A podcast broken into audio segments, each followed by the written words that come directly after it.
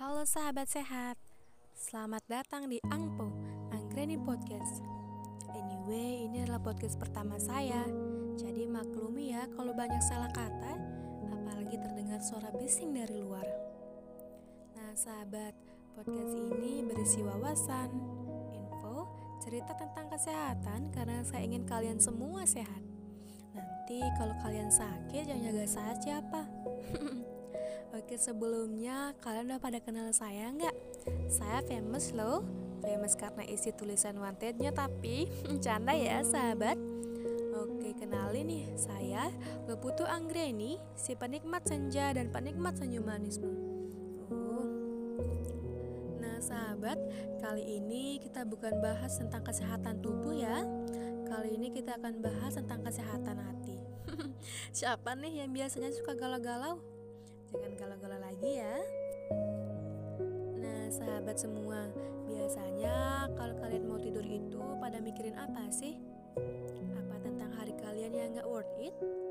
Atau tentang kegiatan kalian yang terlalu banyak? Makan malam yang gak sesuai sama selera? Atau orang-orang di jalan yang gak ngerti kata antri? Atau gebetan kalian yang malah jadian sama orang lain?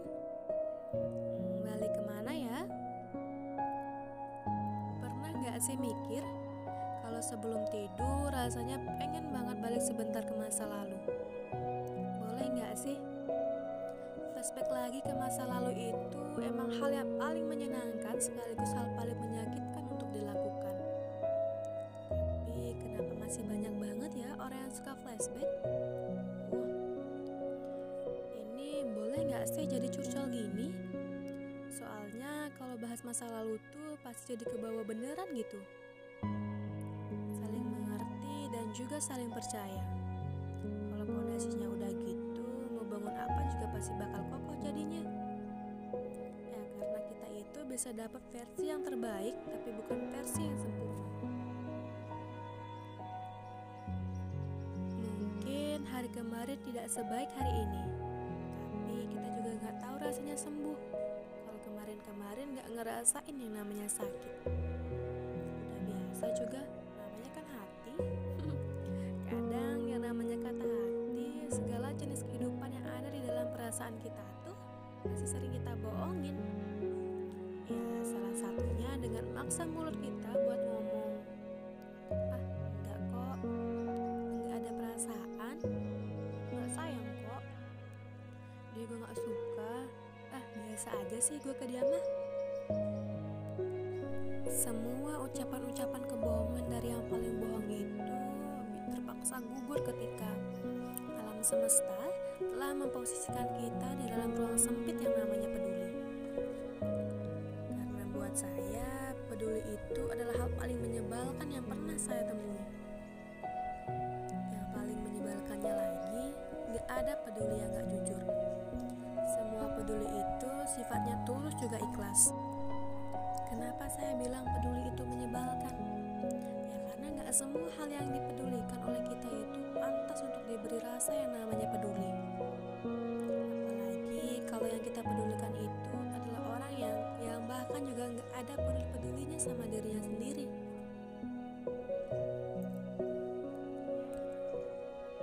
Yang mana kita pun sifatnya dia tuh juga dingin dan don't care sama sekitar.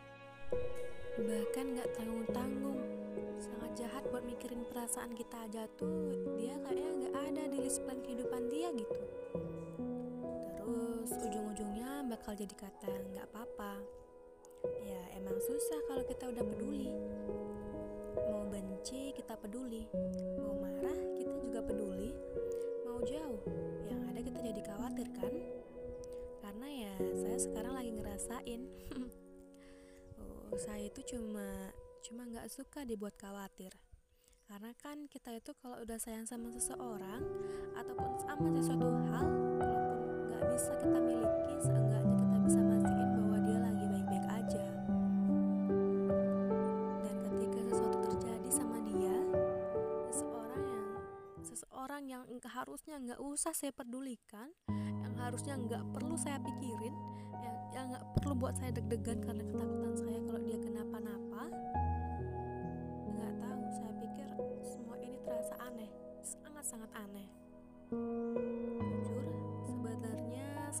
benci banget kalau ngakuin ini. Saya benci banget kalau saya harus ngaku kalau saya khawatir sama dia. Saya mau, saya mau dia baik-baik aja. Walaupun sakitnya saya yang tahu bahwa dia nggak peduli saya baik aja ataupun enggak. Tapi kalau kepemilikan bukan ujung dari rasa sayang yang saya miliki buat dia, itu artinya peduli boleh kita jadikan suatu pekerjaan menyebalkan yang saya lakukan seumur hidup saya. Walau nggak ada gajinya, walau nggak ada timbal balik balasannya, bahkan hanya untuk sekedar senyuman yang bisa kita bawa pulang pun nggak ada. Buat ingat setiap malam sebelum mau tidur tentang kenangan-kenangan yang nyatanya bahkan nggak ada hal yang indah-indah banget, juga nggak ada benar untuk dilakuin.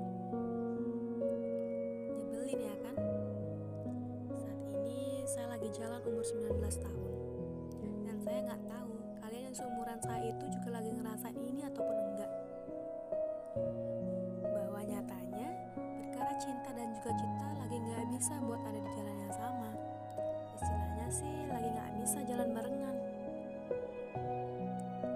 Semua orang punya masalah pastinya. Nanti jadi aneh kalau seorang manusia nggak pernah sama sekali takut sama yang saat ini lagi dihadepin. Buat nggak bisa selalu percaya diri sama mimpinya sendiri. Menurut saya itu nggak nggak manusia-manusia banget sih. Anggap aja saya juga manusia yang sama, yang mana juga punya banyak banget masalah. Ya pastinya ngerasa pengen punya satu orang untuk pulang ke selain rumah kita sendiri. Saya sempat nanya ke salah satu teman saya,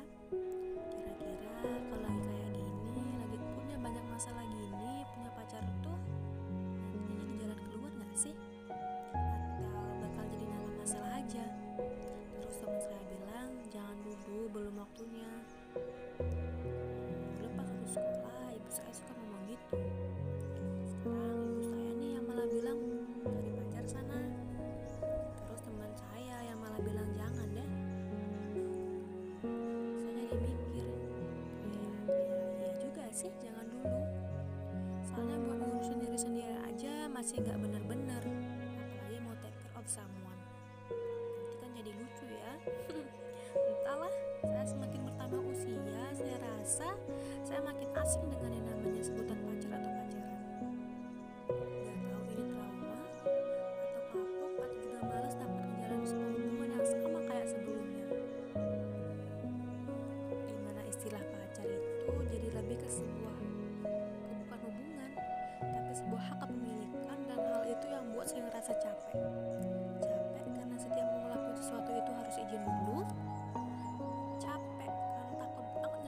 perasaan seseorang yang hanya karena saya ingin melakukan hal yang membuat saya senang. Saya mau jalan bareng itu ya mana bukan berarti saya jalan di belakang dia ataupun dia yang jalan di belakang saya. Dan kalau misalkan saya nanti jatuh terusnya dia bisa nolongin saya atau enggak saya dengan megang saya biar gak jatuh. Saya nggak mau. Saya maunya nanti kita sama-sama jatuh terus bangkitnya juga sama-sama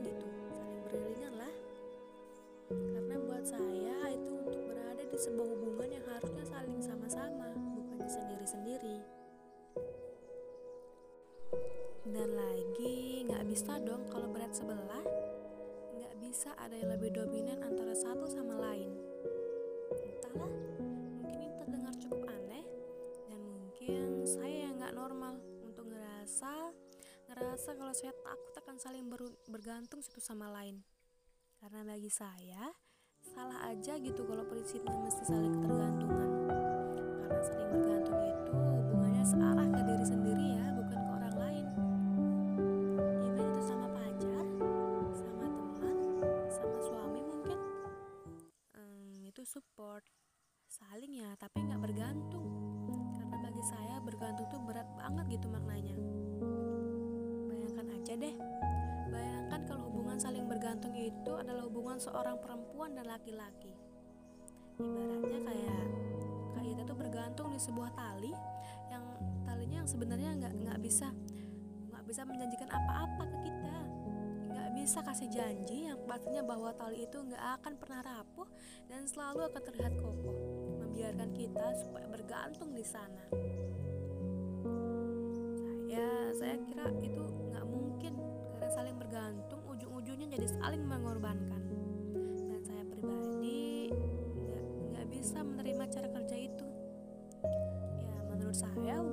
Sehat itu ya bisa saling mendukung.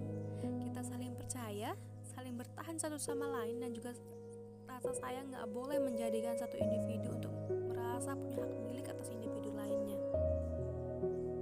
Kan kita berbagi hati,